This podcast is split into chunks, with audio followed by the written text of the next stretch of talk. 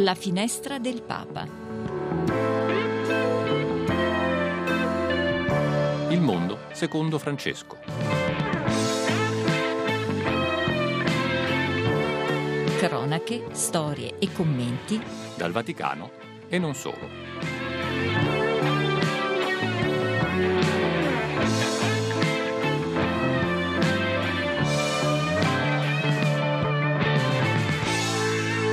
Benvenuti a questa puntata nuova di lunedì della Finestra del Papa con Marina Tomarro, Ciao, Marina. buongiorno, ciao Federico, benvenuto. Ah, benvenuta Marina e naturalmente Federico Piana ringrazio come Marina Tomarro, ringraziamo insieme chi sta gestendo la parte tecnica, Gabriele Di Domenico e Silvia Giovarrosa, eh Marina. I numeri per poter mandare gli sms ho studiato io stavolta, non te lo chiedo perché magari poi Certo. non hai studiato, ma insomma, Sì. penso di sì, comunque lo dico, 335 12 43 722 e c'è la possibilità di mandare anche WhatsApp audio come stanno facendo alcune persone da un po' di tempo. Ringraziamo Filomena che già ha scritto questa mattina, ha mandato dei cuoricini rossi, delle mani giunte, un saluto. Grazie a Filomena che sta canovista dei nostri messaggi, eh Marina. Sì, sì. Allora, come vanno le cose? Come è Ah, iniziato questo benissimo, lunedì? Benissimo, guarda, ha fatto un ottimo weekend, quindi benissimo, stiamo attendendo i nostri ospiti che tra poco arriveranno. Oggi parleremo di tante cose molto interessanti, però prima di tutto io credo che diamo sia... un'occhiata agli appuntamenti, esatto. allora.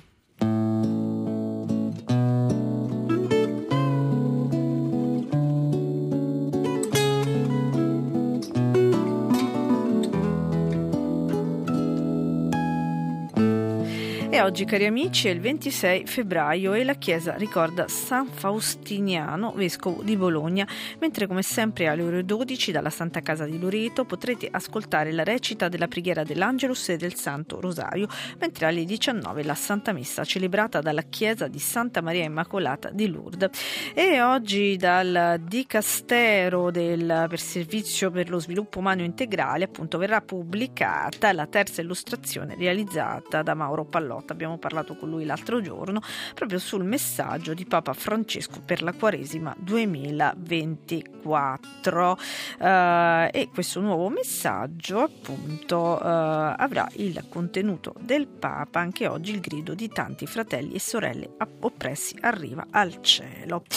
E oggi alle 17 presso l'Istituto Dermopatico dell'Immacolata, la IDI, per, insomma, per capirci in maniera più semplice, ci sarà l'inaugurazione del nuovo centro diagnostico per le immagini di radiologia alla presenza del cardinale Pietro Parolin, segretario di Stato Vaticano, e del presidente della regione Lazio Francesco Rocca. Mentre oggi pomeriggio c'è invece la presentazione di un bel libro alla Pontificia Università Gregoriana, La croce e l'Islam, sfide e riflessioni per l'incontro tra cristiani e musulmani del professor Ambrogio Bongiovanni.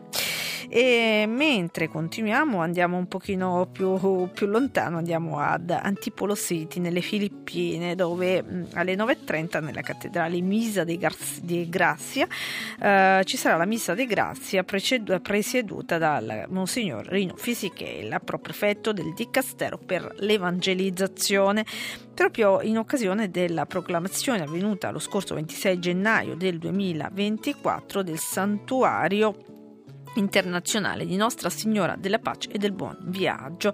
E poi ricordiamo un anniversario molto triste oggi poi ne parleremo col nostro inviato Salvatore Cernuzio. Infatti un anno fa all'alba di un anno fa un barcone pieno di migranti partito dalla Turchia naufragava sulla costa di Steccato di Cutro in Calabria.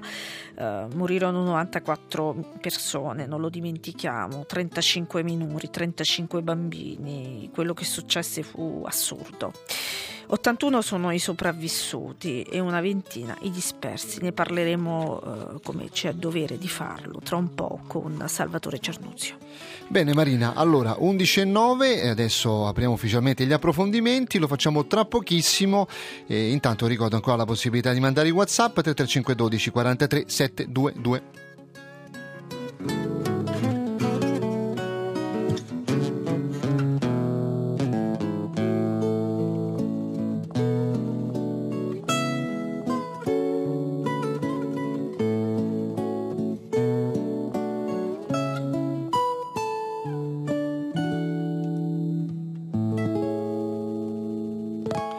Allora Marina, come ogni lunedì noi andiamo a dare un'occhiata a quella che è stata eh, ieri, insomma, una bellissima presa di coscienza da parte di tutti noi quando abbiamo ascoltato Papa Francesco nell'Angelus che ha sostanzialmente detto la nostra luce deve essere Cristo, non dobbiamo dimenticare che anche in Quaresima dobbiamo avere come punto di riferimento Lui e la sua luce, non la luce delle tenebre che molto spesso regna nel nostro cuore. Ascoltiamo questo piccolo e breve passaggio, Marina. Lungo i sentieri dell'esistenza, a volti tortuosi, cerchiamo il suo volto, pieno di misericordia, pieno di fedeltà, di speranza. Nel mio cammino tengo gli occhi fissi su Cristo e per farlo do spazio al silenzio, alla preghiera, all'adorazione. Vado in cerca di ogni piccolo raggio della luce di Gesù che si riflette in me in ogni fratello e sorella che incontro eh Marina, è vero, no? dobbiamo farlo in questo eh, momento. Certo, lui, Cristo poi, eh? eh? certo, Cristo è luce di verità e la verità ci illumina, quindi dobbiamo essere eh, appunto legati a questo. E allora Marina, apriamo ufficialmente, come abbiamo detto, la pagina degli approfondimenti. Intanto ha scritto Marina eh, Filomena, grazie a Filomena che sta ancora scrivendo, ogni pezzettino eh, di legno diciamo, di quel barcone è un pezzetto di vita. Grazie a Filomena che ha scritto grazie. 335 12 43 722, ma noi andiamo a quello che è stato un discorso di Papa Francesco, Marina, eh, non come dire eh, letto, ma dato per letto, perché il Papa purtroppo nella settimana precedente ha avuto dei problemi sì, di salute, quello eh, fatto ai diaconi di Roma e il Papa allora ha detto vivete per servire, non come leader della vostra agenda. Ecco, io vorrei commentare questo eh, documento molto bello, Marina, perché i diaconi sono parte fondamentale e molto spesso ci dimentichiamo di loro. Grazie ad Hermes Luparia, che è diacono permanente e presidente dell'Apostolato Salvatoriano. Benvenuto Hermes. Eh. Buongiorno Federico, grazie per l'invito. Senti Hermes, cosa vuol dire il Papa quando insomma, dice ai diaconi che bisogna vivere per servire e, e, non bisogna essere leader, diciamo, e non bisogna montare un po' in cattedra, questa è un po' la, l'idea del Papa, no? È un'idea, un'idea fondamentale, un'idea fondamentale che coglie quello che è l'animo diaconale, quello che è proprio il DNA del diacono che eh, viene ordinato per il servizio, ma a mio avviso il messaggio che il Papa ha dato, per quanto fosse rivolto ai diaconi in cammino per il presbiterato, a mio avviso è un respiro molto molto più ampio, di questo ne sono veramente grato al Santo Padre, perché la parola servizio è una parola credo che sia, rappresenti il cuore il cuore del Vangelo ed è innegabile questo. Gesù stesso l'ha sono venuto eh, per servire, non per essere servito, anche il Papa nel suo discorso cita, cita questa frase evangelica. Forse dovremmo ricordarlo più spesso che questa eh, vocazione al servizio che tocca in maniera illuminata al Papa eh, definisce la coscienza diaconale dei ministri ordinati quindi non soltanto la coscienza diaconale dei presbiteri, che è diversa dalla, dal ministero diaconale, dal ministero presbiterale, da quello episcopale. È una coscienza che unifica il cuore e la spiritualità della mission evangelica di tutti e tre i ministri ordinati. Noi abbiamo toccato questo argomento per cui sono, mi ha fatto veramente felice ascoltare, cioè leggere il discorso, eh, ascoltare e leggere il discorso del Papa, perché questo tema l'abbiamo toccato all'interno dell'ultimo Consiglio nazionale dell'Unione Apostolica del Clero, dove come tu sai confluiscono da più di 150 anni, eh, più di 150 anni eh, aderenti studenti, membri, eh, eh, diaconi, eh, presbiteri e, e, vescovi. E io sono, sono stato chiamato a rappresentare come consigliere il diaconato permanente in, in, Italia. Abbiamo toccato proprio questo punto. Ecco perché il Papa mm, non è, non è, io non lo vedo come un discorso diretto ai diaconi, io lo vedo un discorso che se si guarda con cuore ecclesialmente aperto è un, è un discorso che riguarda tutti, riguarda tutti e tre i ministeri ordinati. Non confondiamo il diaconato con quella cosci- la coscienza diaconale. Il diaconato uh, può anche accadere che un diacono, un diacono, non abbia questa coscienza diaconale, che si prepara magari al presbiterato in un modo che il Papa non si, non si augura, lo dice ne, nella lettera, cioè continuate ad essere diaconi dentro, ma questo vale per tutti, questo vale per tutti. Quindi eh, l'essere nella Chiesa per servire riguarda tutti, ma possiamo dirlo ancora di più, anche il, il, il, il sacerdozio battesimale dovrebbe inclinare il cristiano ad essere ad esprimere la sua fede con questo atteggiamento di apertura, di ascolto, che è una coscienza diagonale, ascoltare l'altro mette in evidenza proprio una maturità di una coscienza diagonale che non è il diaconato, che apre. In questo modo, mi permetto di dire, ma non è una critica ovviamente, si, si, apre una stagione nuova anche delle relazioni tra i tre ministeri ordinati. Ecco, La perché cui... spieghiamo Hermes che cos'è il diacono, no? perché magari molti non, non, non lo sanno, no? eh, sono anche persone sposate, no? no? Eh, questo sì. bisogna dire. Ecco.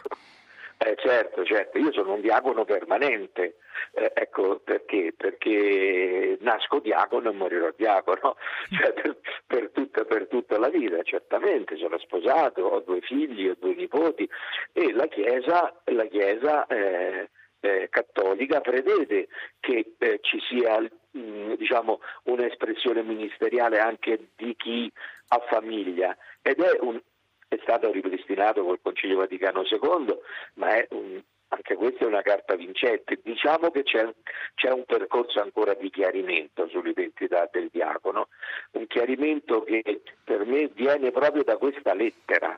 Questa lettera dovrebbe essere la parola fine ad ogni possibile ehm, mal eh, di quello che è il ministero del diacono, perché riguarda questo che ha detto il Santo Padre, cioè eh, esprimere il proprio ministero con la gioia di servire il popolo di Dio. Ecco, essere al servizio del popolo di Dio, che poi il diacono permanente, così come si dice, e anche la longa manus del vescovo nella, nel ministero della carità è un'altra cosa, è un qualcosa di funzionale, un qualcosa che rientra nei meccanismi eh, caritativi della Chiesa che noi facciamo con, con gioia. Da fare attenzione perché anche il Papa ultimamente ha sottolineato che eh, diciamo, la, la visione caritativa del diacono si è elevata perché molti diaconi sono figure che ancora lavorano e svolgono eh, professioni di altissimo livello dove possono unire la professione unire la professione a, a questa attenzione a gentes, questo essere in frontiera anche con le proprie competenze. Ecco, e poi chiudiamo un minuto, eh, Hermes. Possiamo dire che i diaconi sono in aumento in tutto il mondo eh, rispetto anche alle altre vocazioni, insomma una vocazione in aumento, una vocazione in crescita, no? Sembra di sì, sì, sì, sembra, sembra di sì, una, è una vocazione così come quella presbiterale su cui bisogna sempre mettere molta attenzione, è veramente un gran discernimento. Il fatto di essere sposati, di avere dei figli non significa necessariamente, perlomeno in questo mondo liquido, eh, un po' così eh, fumoso dal punto di vista della maturità, non è detto che ci sia quella maturità umana eh, alla base di quello che può essere la maturità nel, nell'espressione del ministero, del ministero, ordinato. Quindi anche nel discernimento dei diaconi bisogna mettere molta, molta attenzione. Comunque stanno aumentando e sono anche molto preziosi, devo dire. Grazie Hermes Luparia per essere stato con noi davvero di cuore e naturalmente leggete questa lettera, eh? lo dico anche ai radioascoltatori perché è uno spaccato sì, importante bellissima, sul bellissima. futuro del diaconato anche in vista del giubileo, ecco questa è una cosa certo, importante. Mm. Certo, certo. Grazie Hermes, un abbraccio eh, davvero di cuore. Prego, un abbraccio a te, ciao Federico, ciao ciao. 11.29, ringraziamo anche Paola che ha scritto buongiorno, eh, la finestra del Papa è un appuntamento molto atteso, grazie, grazie davvero per Bene. i temi anche che, i contenuti, le catechesi di Papa Francesco. Grazie a Paola che ha scritto al 335 12 43 722, ma cambiamo argomento, no Marina? Eh, cambiamo argomento, sì Federico, perché appunto un anno fa purtroppo, come ho già ricordato negli appuntamenti, era l'alba del 26 26 febbraio un barcone pieno di migranti partito proprio dalla Turchia naufragava davanti le coste di Steccato di Cutro. Eh, la situazione che venne fuori e immediatamente si capì che era qualcosa di eh, terribile. Si parla di 94 morti, di cui 35 bambini e altrettante eh, donne. Una strage che ha sconvolto l'Italia, l'Europa, il mondo, come appunto testimoniano eh, le prime pagine di allora di tutti i maggiori quotidiani in tutto il mondo, quindi non solo in Italia, ma proprio in tutto il mondo. E mh, tra l'altro tutti questi quotidiani sono raccolti anche in una mostra che proprio in questi giorni eh, apre a Cutro I sogni attraversano il mare, eh, mutuata dalla indimenticabile La cura di Franco Battiato. E, e, proprio questa notte per le strade di Crotone, a pochi chilometri da, dalla spiaggia dove avvenne eh, questo naufragio e dove continuavano purtor- purtroppo ad accumularsi le salme, salme di queste persone che speravano di arrivare in Italia per trovare un futuro migliore e invece non hanno trovato, hanno trovato la morte e hanno sfilato i parenti venuti dall'Italia e dall'Europa con uno striscione, mai più morti nel Mediterraneo. Ricordiamo che intanto dopo Cutro ci sono stati altri naufragi, altre vittime, altri morti e quindi purtroppo anche in questo caso la storia ci ha insegnato ben poco e, e questo è un esame di coscienza che dobbiamo fare tutti, ma noi abbiamo in collegamento telefonico il nostro inviato eh, Salvatore Cernuzio. Buongiorno Salvatore. Buongiorno Marina, buongiorno agli ascoltatori.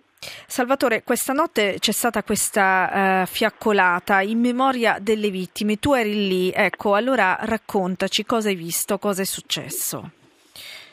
È stato un momento certamente intenso e di dolore, di grande dolore, tanto che una, una donna che era stata chiamata a gettare una corona di fiori in mare insieme ai due pescatori che eh, la mattina di quel 26 febbraio dell'anno scorso si sono buttati in acqua proprio per salvare le vittime. Ecco, dicevo, questa donna eh, ha avuto un mancamento, ha gettato un urlo che ha squarciato peraltro il silenzio che ha permeato un po' tutto l'incontro ed è caduta a terra. E poi pianti, canti, preghiere, preghiere eh, eh, verso la Mecca, perché parliamo appunto di persone musulmane. E, è anche un momento di rabbia, è stato un momento di rabbia nel senso di gente che naturalmente ha perso i loro cari in una tragedia che probabilmente, come stanno cercando di accertare le inchieste in corso, si poteva evitare sì, e anche la rabbia sì. di vedere eh, le loro promesse disattese e la prima fra tutte il ricongiungimento con i loro familiari. Ho parlato con eh, molti di questi superstiti e anche con i familiari delle vittime, dicevano abbiamo ancora parenti in Afghanistan, in Siria, in Iran, in posti dove probabilmente saranno costretti a fuggire probabilmente lo faranno attraverso questi viaggi della morte. Mia, C'era stato mia. promesso un anno fa di, eh, appunto, che sarebbero venuti in Italia, in Germania dove appunto risiedono e ancora invece non si sa niente, non si sa ancora nulla sulle cause di questa tragedia, quindi ripeto questi due sentimenti che si intrecciano, anche una certa delusione, parlavo con Alidad, un nostro collega peraltro afgano trasferito sì. a Bolzano e lui diceva perché chiamare eh, decreto Cutro eh, un decreto che ha ristretto ancora di più le maglie insomma, esatto. del, dell'immigrazione. Esatto, tra l'altro hai parlato anche con Pietro Bartolo, sempre vicino ai migranti, adesso europarlamentare, medico a Lampedusa eh, e a Crotone da diversi giorni. Cosa ti ha detto Bartolo? Sì, e lui ha detto che non poteva non venire qui, eh, certo. a manifestare vicinanza, ma soprattutto ad omaggiare queste persone che diceva eh, hanno veramente reso grande l'Italia, l'Europa e l'umanità. Eh, abbiamo condiviso insieme anche le, le parole del Papa no? negli incontri del Mediterraneo di Marsiglia, il Mediterraneo che deve tornare ad essere un mare nostrum e non un mare certo. mortum. Lui diceva il Papa è sempre dalla parte dei più fragili sin dal suo primo viaggio fuori porto a Lampedusa. Certo. E, ehm, e, devo dire che il Papa è ritornato ora, proprio adesso, stavo finendo un'intervista con la referente di Rete 26 febbraio, questa associazione eh, di circa 460 tra attivisti organismi eccetera. Manuelita Scigliano, una ragazza veramente molto in gamba, lei diceva sì, le parole del Papa rimangono sempre un punto di riferimento perché rispecchiano quelli che sono i valori in cui crediamo e l'azione che ci muove. E devo dire che il lavoro che è stato fatto in questi 12 mesi è, è stato straordinario, si parla della mediazione linguistica e culturale ma anche dell'elaborazione del lutto, anche il semplice trovare un alloggio a Crotone a persone venute dall'Ohio, oggi per dire c'era una ragazza che veniva dall'Ohio insieme alla figlia a cui è morta la certo, sorella. E, insomma, si sono trovati catapultati in, veramente in un altro mondo in un giro di poche ore. Anche perché noi magari raccontiamo, però chi ha vissuto questa tragedia è qualcosa di veramente terrificante. Federico, volevi dire qualcosa? Sì, io volevo chiedere al nostro inviato se la comunità eh, lì è rimasta ancora pronta ad aiutare, perché insomma mi pare di capire che gli sbarchi sicuramente non finiranno, non sono finiti. Come si è attrezzata? Pensata la comunità cristiana, intendo io. Eh? Continua il lavoro naturalmente della Caritas eh, locale, però eh, quello che emerge di più è veramente questo, questa opera di eh, associazioni laiche, ma soprattutto mi ha colpito vedere tanti ragazzi. E un'altra cosa, un altro segno molto positivo è stato il fatto, e me lo dicevano appunto poco fa, che c'è una collaborazione anche tra musulmani, cattolici, naturalmente tutti uniti da un ideale di fraternità, quello che appunto predica il Papa da sempre. E quindi insomma la Chiesa che si eh, vicina a queste associazioni che però appunto anche per eh, questioni di appartenenza perché ci sono persone già accolte in Italia che stanno dando una mano fa un lavoro ecco, un po' più preponderante. Grazie, grazie veramente di cuore, Salvo, e naturalmente buon lavoro. Un abbraccio a tutti, tutte le famiglie, a tutte le famiglie delle vittime, perché certo è poco, però la nostra vicinanza è forte a loro e, e, ci uniamo al loro dolore, perché è un dolore che non passa, non è che è passato un anno e passa il dolore, lo sappiamo bene, il dolore rimane purtroppo, rimane forte. E allora buon lavoro a te, grazie veramente di essere lì a raccontarci. Grazie Marina, grazie Federico. Grazie, grazie, grazie davvero. 11.27 Marina, facciamo una piccola pausa e poi parleremo di cose molto interessanti nella seconda parte. Intanto stanno arrivando gli sms WhatsApp come quello di Paola e appunto esatto. Filomena, salutiamo anche Rita, salutiamo Luca, eh, Roseli che ha scritto anche una bella eh, trasmissione, grazie a Roseli. Grazie. Piccola pausa per noi e poi naturalmente ci risentiamo per gli approfondimenti successivi. E, eh... Che canzoni ho scelto Federico? Eh, non lo so, non ah, lo so, ah, ne... ammetto l'ignoranza. Vedi, eh, ammetto certo. l'ignoranza. Invece è una canzone che va collegata a quello che è appunto l'argomento di cui andiamo a parlare tra poco, perché appunto è la canzone di Fiorella Mannoia e ci racconta appunto il punto di vista delle donne verso gli uomini. Bene.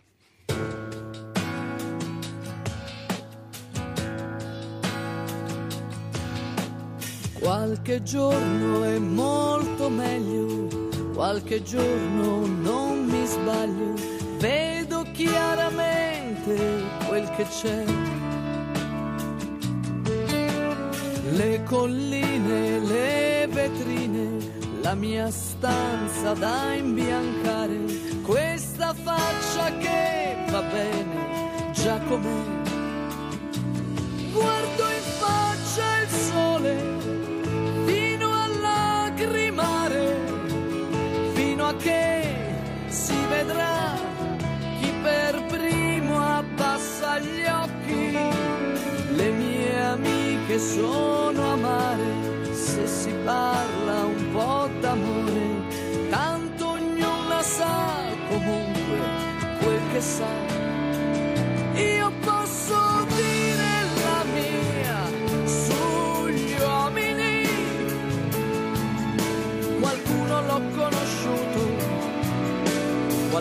Mi è solo sembrato, qualcuno l'ho proprio sbagliato e qualcuno lo sbaglierò. Ma posso dire la mia sugli uomini davanti a una tazza di latte con una coperta di troppo.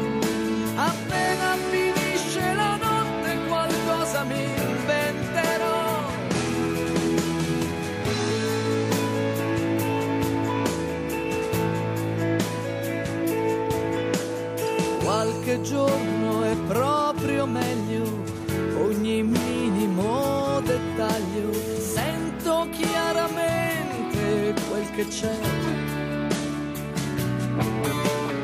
Le risate, le sirene, le sorprese di un aprile. Questo cuore che va bene già com'è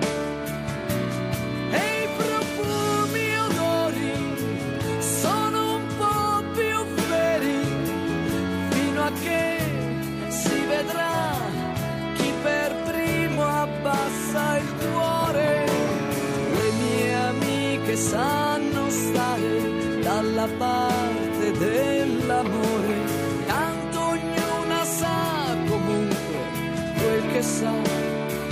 Io posso dire la mia sugli uomini,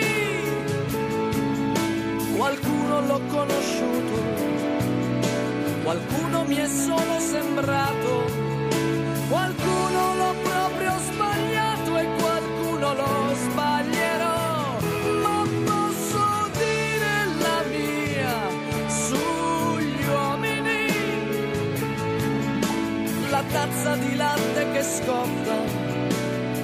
quella coperta di troppo.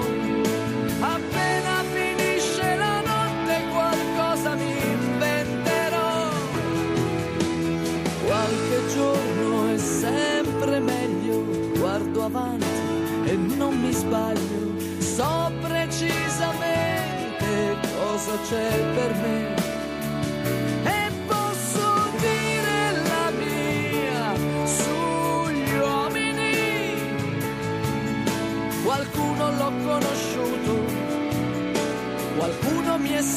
Sembrato. Qualcuno l'ho proprio sbagliato e qualcuno lo sbaglierò. Ma posso dire la mia sugli uomini davanti a una tazza di latte con una coperta di troppo. Appena finisce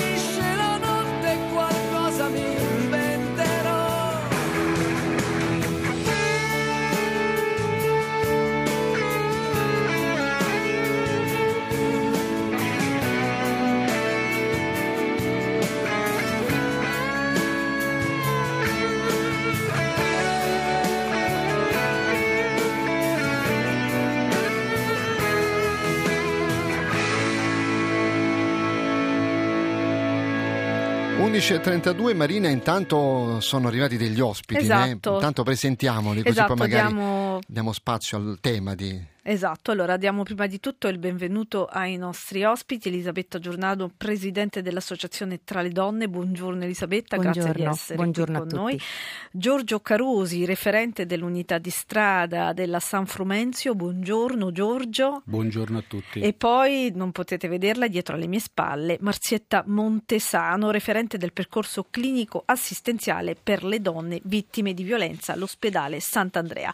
Con loro parleremo tra pochissimo di questa settimana di sensibilizzazione accanto alle donne sempre che si svolgerà nella parrocchia di San Frumenzio dal 27 febbraio fino al prossimo 2 marzo, quindi si aprirà da domani a sabato, ma ne parleremo tra, Tra poco. pochissimo, perché prima andiamo in Sudan, Marina, e i radioascoltatori lo sanno, stiamo seguendo questa vicenda da molto tempo. In, in Sudan eh, la guerra sta continuando, la guerra civile che ha fatto decine di migliaia di morti, soprattutto donne e bambini, e sta colpendo anche la Chiesa. Molti sacerdoti, lo ascolteremo, sono praticamente fuggiti, sono rimasti pochissimi religiosi e insomma la vita di fede è anche messa a dura prova perché eh, non essendoci religiosi non ci possono neanche essere le celebrazioni delle sante messe. Io ho potuto intervistare eh, un missionario che si vuole mantenere anonimo per problemi anche di sicurezza Certo. personale, che Marina ci racconta quello che sta accadendo lì, partendo proprio dalla situazione sul campo. La guerra si è espansa fino a Medani, che è la capitale agricola del Sudan, nel senso che è nella zona più agricola e la zona più importante come produzione di, di cereali, eccetera. Quello ha intensificato perché ovviamente è andato a colpire una zona economicamente molto importante del Sudan. Le vittime ormai da almeno due mesi fa si parlava di 10.000 vittime dirette, nel senso gente che è morta per spari o per bombardamenti, ma sicuramente le vittime indirette sono molte di più perché quando non funzionano gli ospedali, quando le farmacie sono state bruciate, quando la gente non può lavorare, non può avere soldi, non può comprarsi da mangiare, penso che anziani, ammalati e bambini siano i primi a farne le spese. E poi ci sono anche statistiche che già solo, solo in Darfur,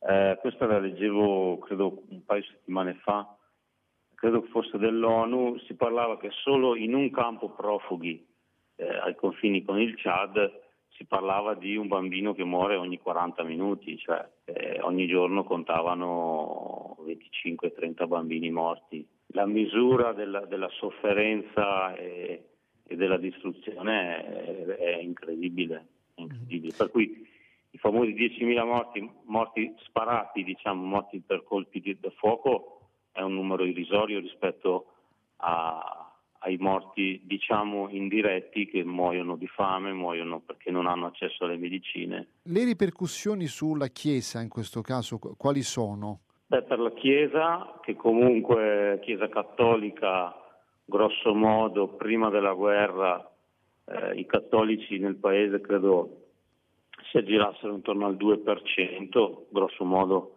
un milione di abitanti su su 40 milioni di abitanti del paese, quindi il 2%. Quindi la Chiesa già di per sé è molto limitata come presenza rispetto a, al paese e ovviamente dalla guerra è, è, è, è, danneggiata nel senso che la gente si è dispersa, molti sono scappati, moltissimi verso il Sud Sudan, moltissimi verso l'Egitto eh, in Darfur la presenza di cristiani è veramente minima, minima, minima, quindi eh, in tutto quello che è il Darfur noi non abbiamo moltissime, non siamo molto coinvolti perché appunto i cristiani sono pochissimi. Però in generale la vita delle parrocchie, la vita delle scuole della Chiesa o delle altre strutture della Chiesa come ospedali, ambulatori, eccetera, è stata interrotta, la gente si è dispersa, abbiamo moltissimi preti religiosi, religiose e missionari eh, stranieri che hanno lasciato il paese e i pochi che sono rimasti comunque si sono dovuti spostare fuori dalla capitale. Nella capitale in questo momento credo eh, abbiamo come Chiesa Cattolica eh, tre o forse quattro preti, perché ce n'è uno del quale non ho notizie da settimane, quattro suore salesiane. La vita quotidiana no? in, que- in, quei posti è sospesa? Certo, oppure... Sì, sì, sì, sia a Khartoum, uh, a Khartoum come anche in altre zone e ci sono comunque gruppi di cristiani cattolici che la domenica si radunano per pregare insieme, nonostante siano rimasti a Khartoum, soprattutto nelle periferie, nonostante ci siano bombardamenti, nonostante sia faticoso muoversi, però ci sono persone che si riuniscono soprattutto a pregare con i catechisti. Abbiamo qualche catechista che è rimasto di Khartoum e in qualche modo stanno cercando di pregare, però sì, non hanno accesso sicuramente ai sacramenti, non hanno accesso a, alla vita ordinaria della Chiesa. Ecco. Quanti sono i religiosi, le religiose presenti nel Sudan, insomma? Quanti ne sono rimasti? Beh, in questo momento eh, i religiosi presenti in Sudan sono eh, 10 comboniani, 7 suore della carità, missionari della carità, quelle di Madre Teresa, 4 salesiane e 2-3 suore del Sacro Cuore. Quindi, sono sparsi un po' nel eh, paese. Elobeid, soprattutto a Elobeid c'è un gruppetto di diciamo 10 religiosi a Elobeid e altri 10 a Port Sudan questi sono i religiosi che abbiamo. Poi a Costi abbiamo due religiosi comboniani e qualche prete diocesano. Il resto dicevi che sono andati via, sono espatriati, no? Sì, espatriati e qualcuno sta cercando di rientrare, ma c'è anche un po' di difficoltà rispetto al rientro, appunto perché per il rientro in Sudan non è mai stato facile entrare, ottenere visti, eccetera, per la Chiesa. In questo momento anche di confusione dove la capitale non c'è, cioè capitale a Port Sudan, quindi gli uffici amministrativi funzionano, ma... E, diciamo, l'azione pacificatrice della Chiesa in questo momento c'è oppure è stata sospesa? Perché io so che anche essendo minoranza, una piccola minoranza, so, si è sempre spesa per la pace in Sudan, no? Ma questa azione continua sì. lo stesso oppure, oppure no? Ma diciamo noi come Chiesa stiamo, ci stiamo dedicando all'assistenza agli sfollati e a chi sta cercando di lasciare Khartoum, chi sta cercando di lasciare zone dove c'è il conflitto. Quindi la nostra presenza in questo momento si focalizza più sull'emergenza, sulla carità. La mediazione per la pace sinceramente no, nel senso che entrambi gli schieramenti sono forze lontane da un qualsiasi dinamica di dialogo, non sono, non sono interlocutori con i quali la Chiesa è mai, si è mai posta in dialogo, no? perché la Chiesa da quando nell'83 è stata messa la legge islamica, la Chiesa è sempre stata ai margini della società civile e soprattutto politica, quindi non abbiamo mai avuto veramente capacità di interloquire. E Marina, hai sentito anche questa disponibilità che purtroppo non c'è per quanto riguarda la pacificazione del Sudan, ma torneremo ancora a parlarne. Bene esatto, Marina, cambiamo argomento. Esatto. Cambiamo argomento e abbiamo già anticipato i nostri ospiti, però mi fa piacere ripresentarli. Elisabetta Giordano, presidente dell'Associazione Tra le Donne, e poi Giorgio Carosi, referente dell'unità di strada della parrocchia di San Frumenzio e Mar- Marzietta Montesano, referente del percorso clinico assistenziale per le donne vittime di violenza dell'ospedale Sant'Andrea. Perché sono qui loro oggi? Perché la parrocchia di San, di San Frumenzio qui a Roma, dal 27 al 2 marzo promuove la settimana di sensibilizzazione accanto alle donne. Il tema della violenza contro le donne è un tema di grandissima attualità.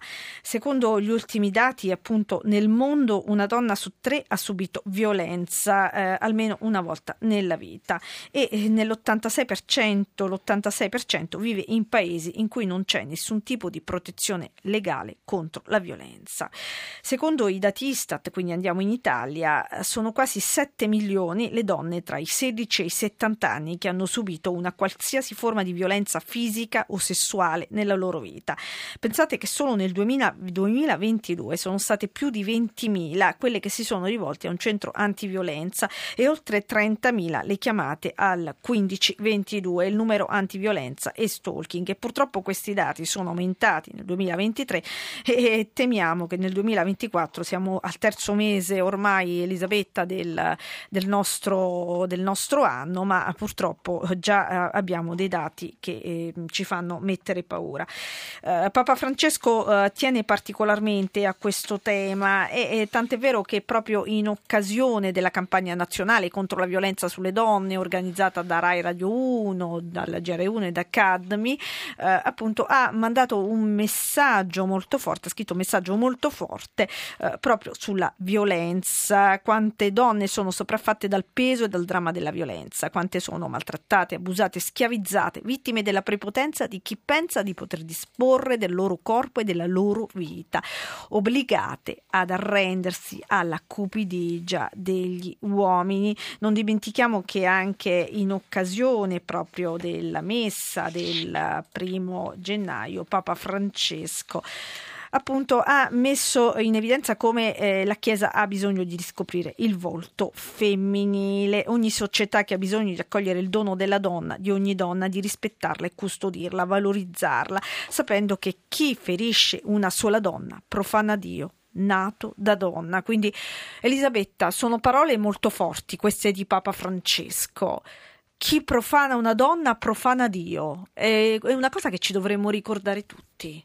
Assolutamente. Certo, non, io non avrei niente da aggiungere su questo punto. La, la, violenza sulle donne eh, va proprio iscritta in un contesto di diritti umani, no? di diritti umani negati, questi diritti umani che in Occidente, almeno formalmente, appunto, siamo ormai avanti. No?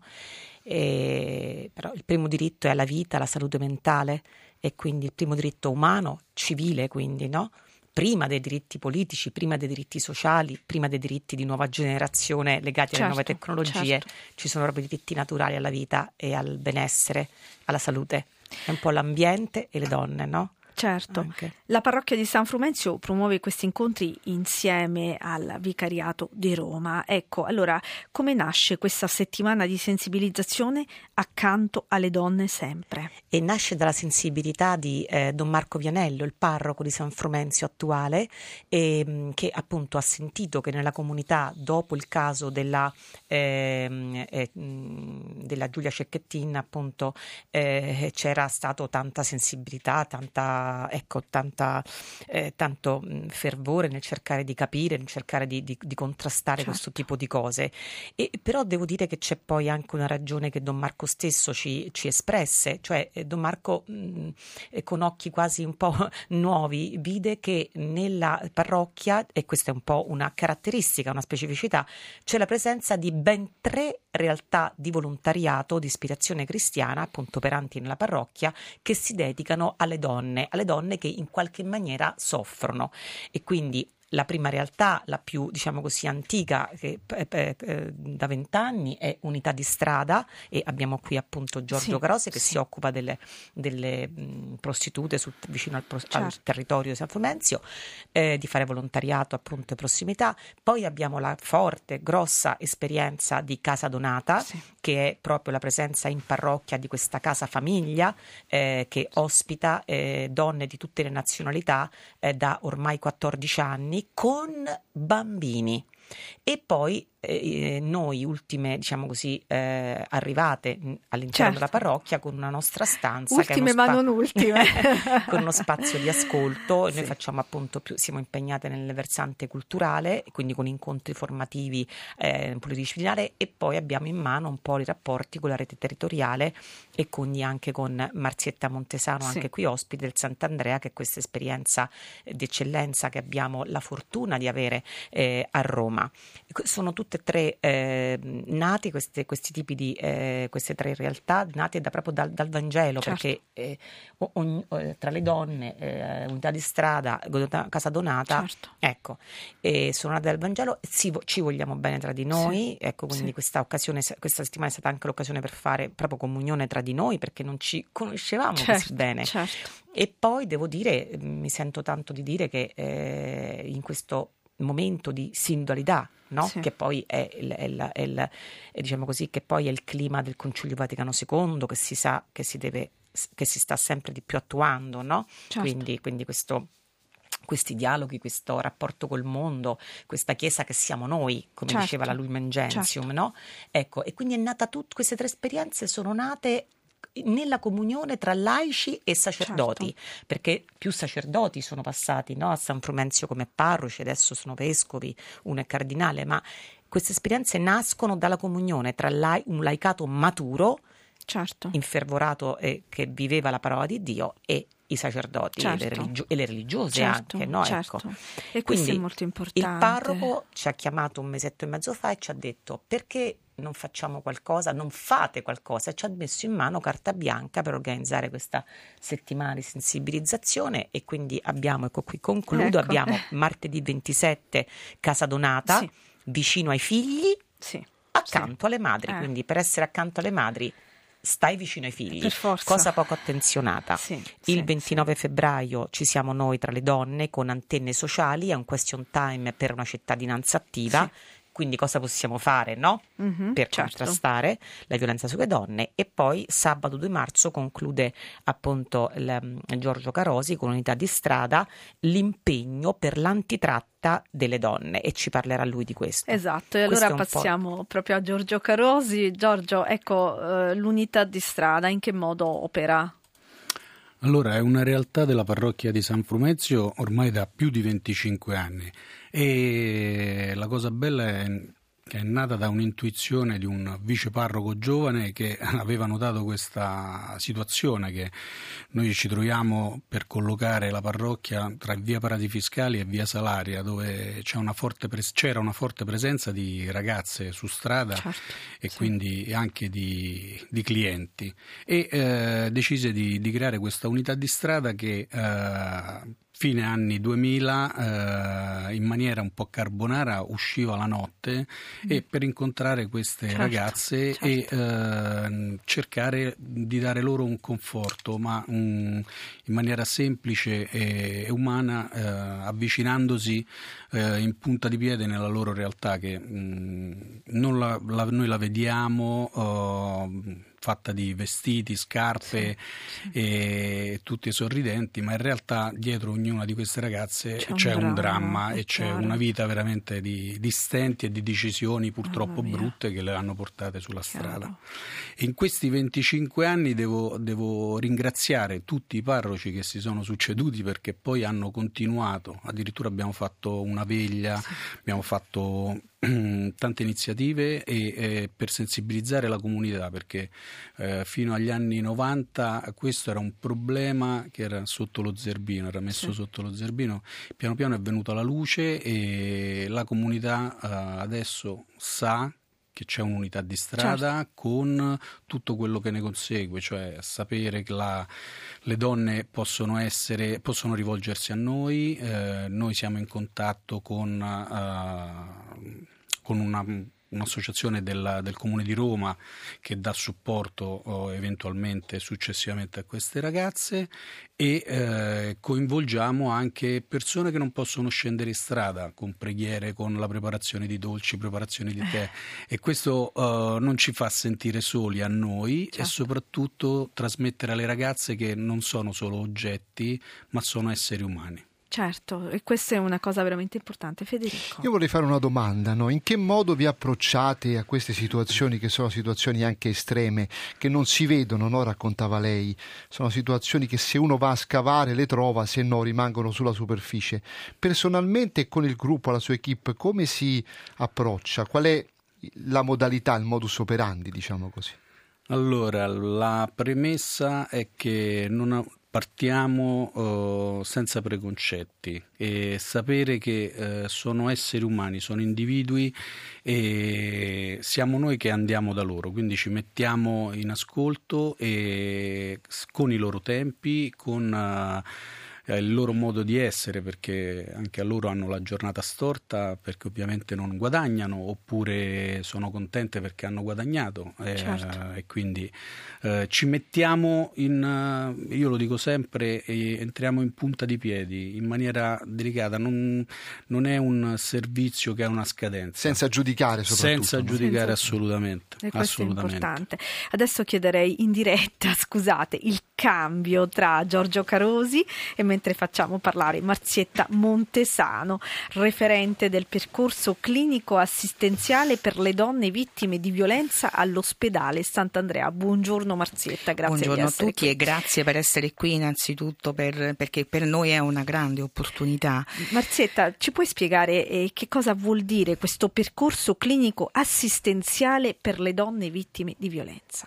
Allora, è un percorso che è eh, nato innanzitutto con eh, moltissimi anni fa, parliamo del 2015-2016 e poi si è realizzato solo nel 2018 e ha seguito quelle che sono certo. le linee guida. È un percorso che è dedicato all'accoglienza all'assistenza e alla guida di ogni vittima di violenza, perché il nostro percorso non è dedicato solo esclusivamente alle donne, ma anche agli anziani, ai minori e anche agli uomini, tutti coloro che in realtà hanno subito una violenza. Certo, è una violenza per tutti, perché esatto, la violenza, una violenza per tutti, tutti, è una esatto. violenza per tutti, quindi coloro che hanno subito un, uh, un, qualsiasi tipo di violenza, ecco, la, viene accolta certo. la vittima non solo dal punto di vista assistenziale, ma anche dal punto di vista psicologico, dal punto di vista legale, dal punto di vista come forze dell'ordine per la messa in protezione. La particolarità di questo percorso in realtà è dovuta ad un pool d'intesa, quindi un gruppo multidisciplinare che si è creato con gli anni, formato da professionisti che, che lavorano e operano all'interno dell'azienda stessa, quindi parliamo di psichiatri, parliamo di psicologi, parliamo di ginecologi, parliamo di avvocati medici legali, infermieri, clinici, del, emergenzisti certo. del pronto soccorso e eh, che cooperano di assistenti sociali, quindi è come vedete un gruppo molto molto allargato che cerca di, eh, di, appunto, di assistere la vittima in tutte le sue fasi e cercare di essere anche da guida no? per quanto riguarda eh, poi la successiva messa in protezione, ma anche nel poter reintegrare la vittima all'interno di un contesto sociale dopo la fase acuta. Altra particolarità del nostro percorso qual è? È che tutti i professionisti cooperano a isorisorse. Cosa significa? È una forma di volontariato. Quindi all'interno di una struttura ospedaliera universitaria siamo riusciti a fare un qualcosa di straordinario.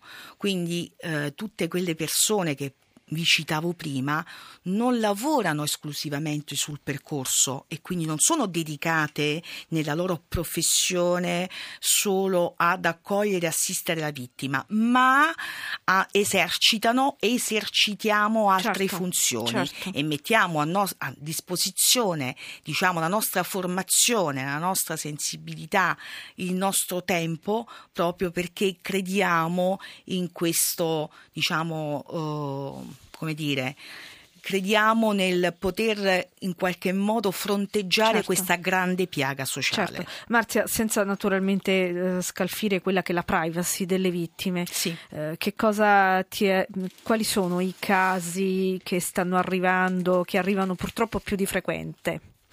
Allora, eh, parliamo di donne, sì. donne madri mh, che subiscono eh, violenza da, da, parte del loro ex coniuge certo. oppure del loro attuale coniuge e questo per noi, diciamo, per la donna che viene con uh, una, un segno dichiarato certo. o non dichiarato, perché diciamo lì dove il, la violenza viene dichiarata è tutto molto più semplice, il problema subentra nel momento in cui la violenza non viene dichiarata e nella maggior parte dei casi non viene dichiarata quando ci sono dei minori a carico. Esatto. Quindi diciamo che nella maggior parte dei casi sono sono proprio queste le vittime sì. che noi accogliamo. Sì. Ma nel 2023 abbiamo notato anche un altro tipo di eh, diciamo, abbiamo studiato anche un altro tipo di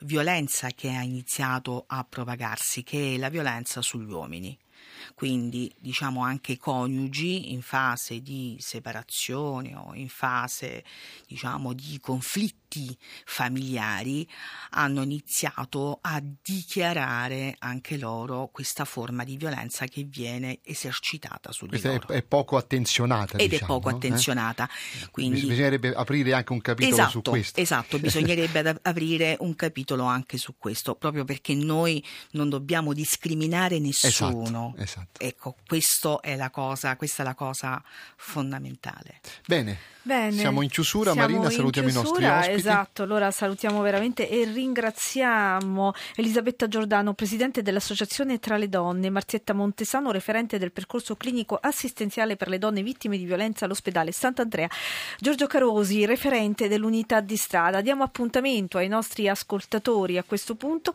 il, dal, da domani 27 febbraio fino al 2 marzo presso la parrocchia di San Frumenzio. Naturalmente Elisabetta sono incontri che, a cui possono partecipare certo, tranquillamente. Sì, sì, sono Basta aperti al territorio e mm, appunto no, non c'è stato così, eh, si è visto di non mettere neanche la, di inserire la prenotazione.